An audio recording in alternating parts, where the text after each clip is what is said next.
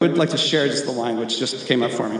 Um, and so to translate this, um, this is um, apostate first am I true, um, abtrünnig erst bin ich treu, um, which is uh, one of the um, lines from Celan. And so if you think of the situation where the church has persecuted Jewish people and marginalized them and used Christian faith and Christian religion to justify that. Um, it creates a situation where people have to um, work through the, the, just the profound and deadly consequences um, that that has. Um, and so I've always felt with this line from Paul um, abtrünnig erst bin ich um, apostate first am I true, um, that, that he expresses just the depth of the soul work that we need to do um, in order to rectify and make reparations um, for this. Um, uh, for the church's role in the Holocaust. And, uh, and the church in Germany, especially, used theology really very aggressively. Um, you can read about it a lot um, uh, in order to justify those sorts of things. And I, I pray and I hope that we can um, be in a world where no one ever has to pray um, or to think or to say, um, abtrünnig erst bin ich treu. Um, only as an apostate can I be true. Um, and instead, that we can express the faith and the love and the unconditional love of Jesus in such a way um, that such poetry never has to be uh, uh, written again, but that it can always be remembered. So, yeah. I was thinking along those lines is the church fails to be the church whenever it fails to be like Christ. And uh, the thing is, it's really hard. Like, who here has a hard time learning a new complicated game? Like, Ryan, you've set up like Arkham Horror before, right? It, like, the game takes what? How many hours to even set up? And how long to learn how to play? Forever. Do you feel like you understand everything about playing? Like, so many games are so complex, and you have to do so many things. But you probably know a bunch of stories surrounding the mythology of that game and know the stories by heart. Stories are easy to remember. Procedure manuals, not only are they hard to remember, but if you read it wrong, you can destroy something. And a lot of people treat the Bible as procedure manual and not a story that culminates in Christ and where Christ is the brightest revelation.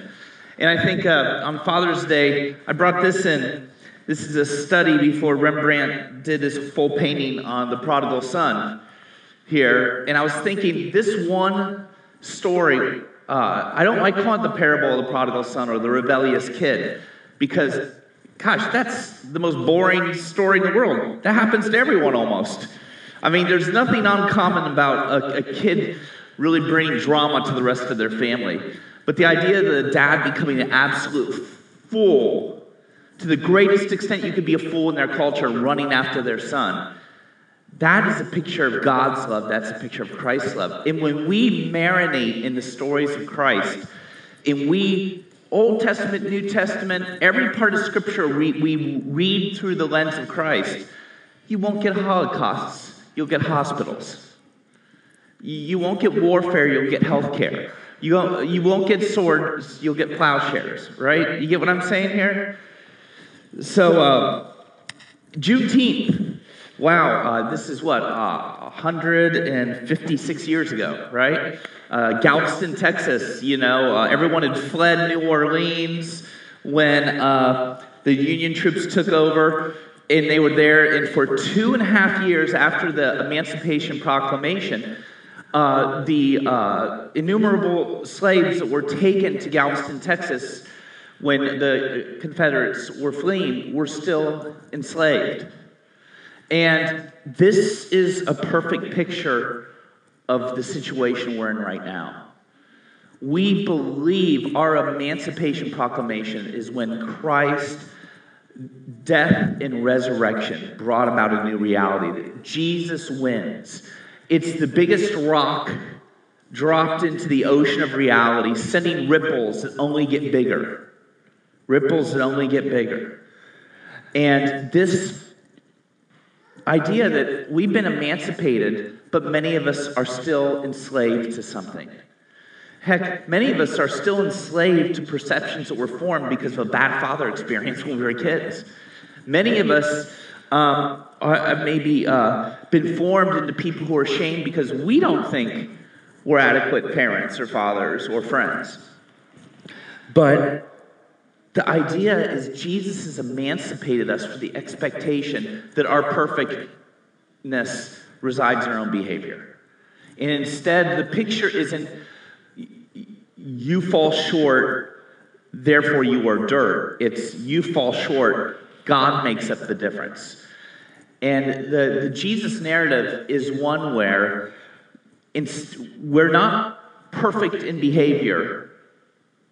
We're not saved. I, you know, I, I'm not perfect, just forgiven. No, it's not this idea that our forgiveness totally is divorced from our behavior. Rather, it's a story, and the story is as we spend more time with a loving dad, as we spend more time with God as a loving father, we become more like dad. And what we'll be reading in the future here in the Sermon on the Mount stuff, those realities become more abundant as we spend time with God. It's not a question of whether you pass or fail, it's whether you're in the lane to an abundantly growing, abundant life. And as a, so, Juneteenth gives us a real world example of the victory was won here, the freedom was fully implemented here. And any of us that know what's going on in the nation right now, you realize Juneteenth hasn't fully happened. Juneteenth hasn't fully happened any more than we live in our own individual lives 100% free from slavery to sin. I'm not saying that to shame us, I'm saying God still has areas of our life where the troops are coming in to say, You're free, party, Let's go down to Reedy Af- African Methodist Episcopal Church, where they went uh, in Juneteenth, and the doors were closed, I think, for since COVID because of different things going on. They opened today. They're actually celebrating it. The first church to celebrate Juneteenth. That church has opened their doors for the first time today, and we get to celebrate that God is always emancipating. And so then the issues of fathers come up and talk about Father's Day, and we're talking about the four fathers and several mothers of Jesus in the genealogy. So, you know, there's so much begatting, there's a lot of Father's Day going on in uh, the genealogy of Christ, which we've been looking through that as kind of the spine of topics we're talking about. And uh, we're today we're uh, you know i do what i do normally every sunday morning. I get up see if there's been a mass shooting and figure out how to if we had how to address that at church. I look and say okay at least there's not anything going crazy there uh, at this moment. So then i just be, perceived to have my coffee and pray and ask about the sunday and i was just thinking how the father's day is always the most complex thing to address in a way and it, of course it's a hallmark holiday all right? But having said that, I'll take every holiday I can get. Uh, but it does bring up pain. And uh, who here feels like a competent father? Who's a father? Anyone? I'll tell you, I'm an empty nester now, so I'm wondering did I miss my chance to figure out how to be this level of kindness in this situation?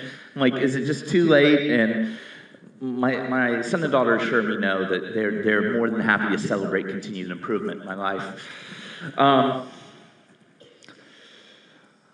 but going to Abraham is Abraham was called to be a father when it was biologically impossible in his eyes.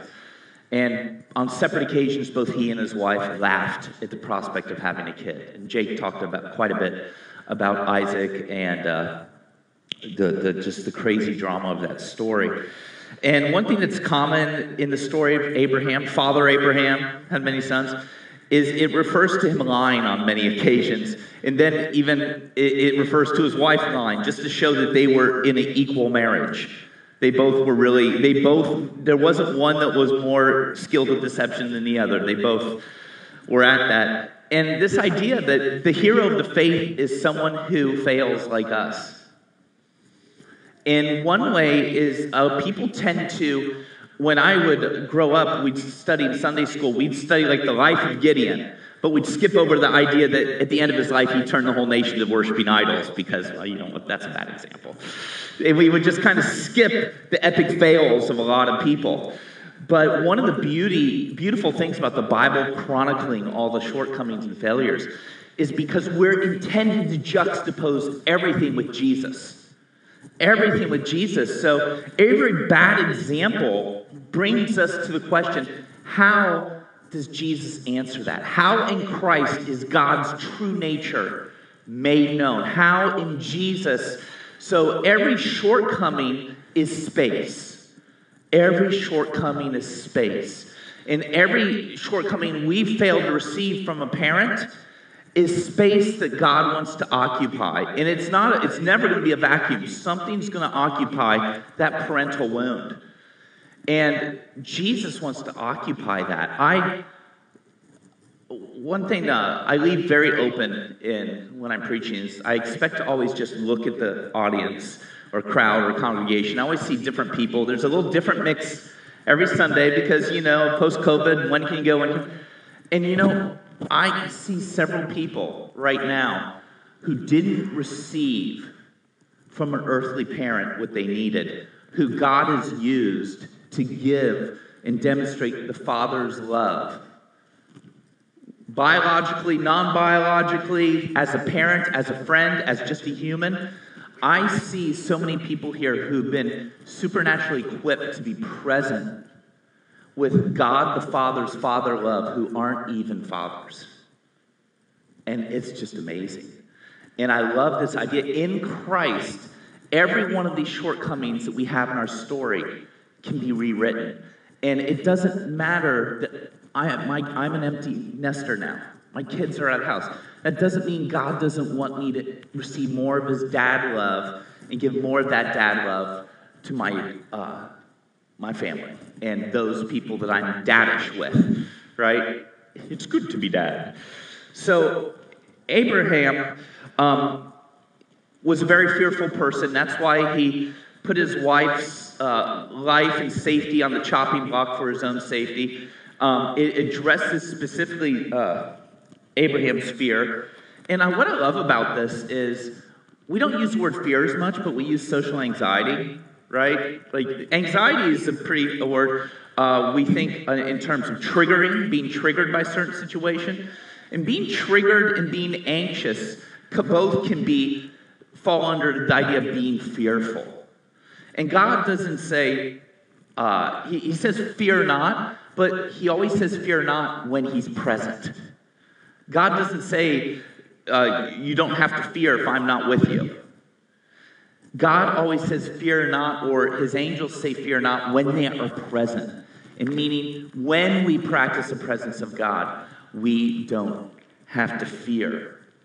But um, this is a, a real authentic, nakedly authentic part of Abram crying out to God in Genesis 15. After all these things, the word of God came to Abram in a vision. Don't be afraid, Abraham. I'm your shield. Your reward will be grand. Don't be afraid, Abram. I'm sure that was probably the first thing God said to Abram every time he was praying, because we know Abram was paralyzed by fear. And Abram said, God, Master, what use are your gifts as long as I'm childless and Eliezer of Damascus is going to inherit everything? Abram continued, See, you've given me no children and now I'm your house servant is going to get it all. Then God's message came Don't worry, he won't be the heir. A son from your body will be your heir.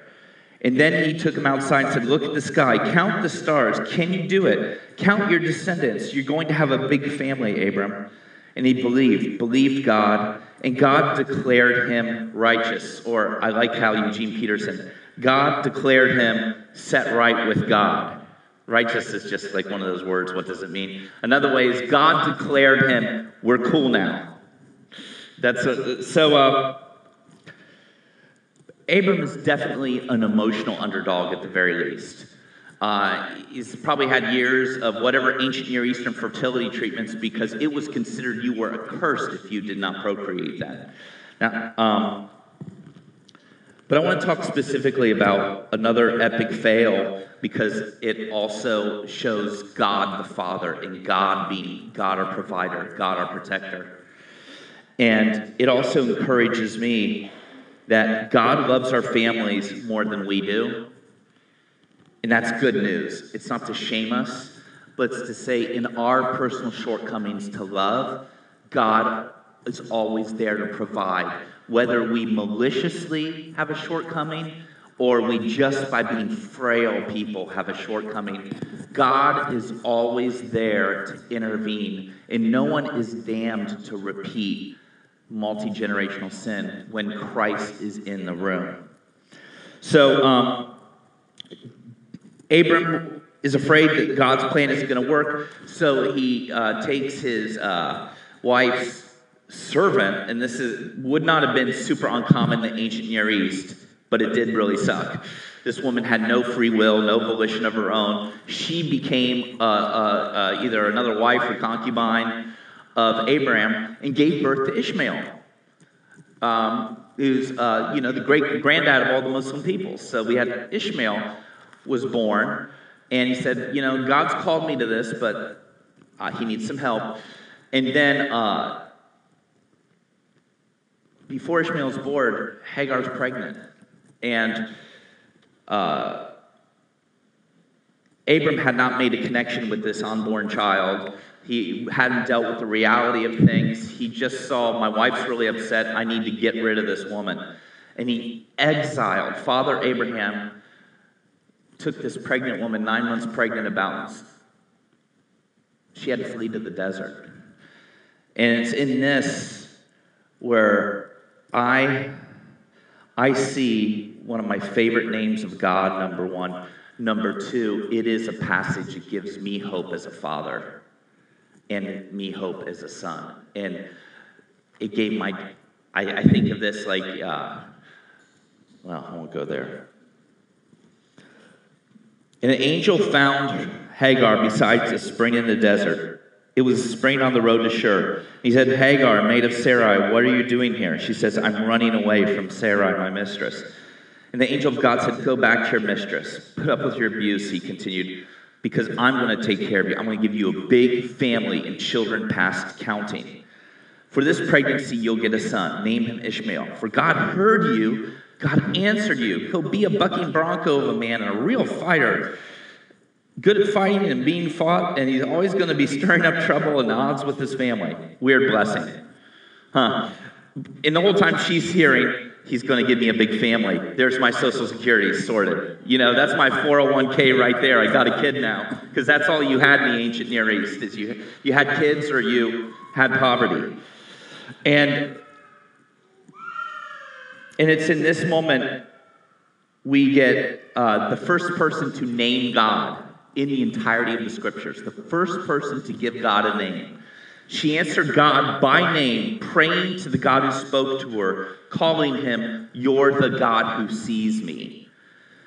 The first person to name God in the Holy Scriptures was a woman who would be father to all, or mother to all the Palestinian peoples, etc., etc., etc., who wasn't even like uh, part of God's covenant people yet. They didn't barely existed anyway. It just shows God is always caring for the underdog. And when she says, You are the God who sees me, you as a parent, there's nothing more precious than when your kid knows you see them. It's some comfort, like when you're hurting, and like if you're in a situation and your parent just sees and knows your pain, you feel better. You just feel better. And I remember one of my kids would say, like, um, one of my, both my kids are super gregarious. And sometimes they're very gregarious when they're really upset inside because that's a good defense mode. A lot of us do that sometimes. And there's a couple, each my, my kids has a tell that says, I'm wrecked. Even though I look really happy, I'm wrecked. And I would tell one of my children, I'd say, I see you. You're really sad right now. And they would just be, Thank you. Thank you, Dad. Thank you. I'm glad you see me. And in Christ, we are shareholders in God seeing people. In Christ, as parents, as mothers, or fathers, or children that were really ripped off in the parent category, God sees us. In Christ, God sees us all. And in Christ, our stories are not over. And what I love is in this passage, God says basically, God doesn't say, and lo, I shall convict Abram and take away his free will, and he will suddenly become a man of great virtue and care for you and your son Ishmael. There's nothing says, God, you know, I generally don't pray prayers that involve uh, people becoming automatons because I believe God is his core relational. God woos, he doesn't push. And we don't see God answering her prayers by, in order to show that I'm with you, I'm going to take away this person's free will so you can freely choose to have a relationship with me. God says, I will take care of you. I will protect you. I will provide for you. God's provision doesn't take away our relational pain. God's provision doesn't take away our, our father's wound like that. God's provision is a relationship where He walks with us, where we can walk through the slow path of healing. Sometimes with just, uh, uh, sometimes with um, extra oomph added. But uh, that's what I wanted to say to fathers. My blessing to fathers is my blessing to me. Is the same blessing to those of you that haven't had children who have been fatherly. You know, one thing, it's stereotypically, and I know this isn't how it mostly works, but stereo, you think of a parent as a nurturer provider, and both fathers and mothers both have opportunities to nurture and provide. And there are people here that were not nurtured with the nurture they needed, and they were not provided with what they needed, and you're still standing. You're still standing, which is something. And uh, it just kills me I mean, that kills me a good way. I, I got to, it just blows me away the presence of God I see on so much of you that haven't received that. And I want to just bless you. If we can stand, I want to, uh, we can stand, the worship folks come up, and uh, we're going to uh, culminate this in communion. And this is, once again, God takes an ethnic specific feast for a small group of people and says this is going to be a global party now. God's always putting this little prism that takes this laser light and then shines it somehow into a sun that radiates everything. Um, oh, let me grab one of those. And uh, in the same way that uh, a second time that uh, Hagar and Ishmael were very vulnerable, God appeared to them and gave them water and food when Ishmael was going to die. And I want to think of this as being the spring of water and the food that God provided, these elements in, uh, as a parent or as a child, as anyone who's called, listen, one thing that's true for everyone here is we're all called to be fathers and mothers in the kingdom. We're all called to somehow carry the witness of God, of Jesus, and the power of the Spirit, which will address father voids in our lives. So let's see this as the fuel because the love of God is fueled by the sacrifice of Christ, which he empowers us through with His Holy Spirit. So, Father, I thank you for these elements. Uh, Jesus, on the night he was betrayed, he took the bread and he broke it and said, This is my body. It's all for you. Same way after the cup, supper, he took the cup. This is, cup is new covenant my blood. Do this every time you drink it in remembrance of me. And I got it a little out of order, but we're going to sing a psalm of repentance. And I've struggled with this psalm before, I want to tell you, because it goes right to our sin without a big talk of God's grace at the beginning. But let me tell you, this psalm is not an isolated psalm. This is the cherry on the top of a service. And this whole service has been predicated on God filling what we fulfilling what we can't fulfill. And it's all about grace. And the only reason we can pray a syllable of the song we're going to sing, um, I think that's the root For the things we've done and left undone. The only way we can pray that prayer from the old Anglican confession is because God's already forgiven us. Lord bless you.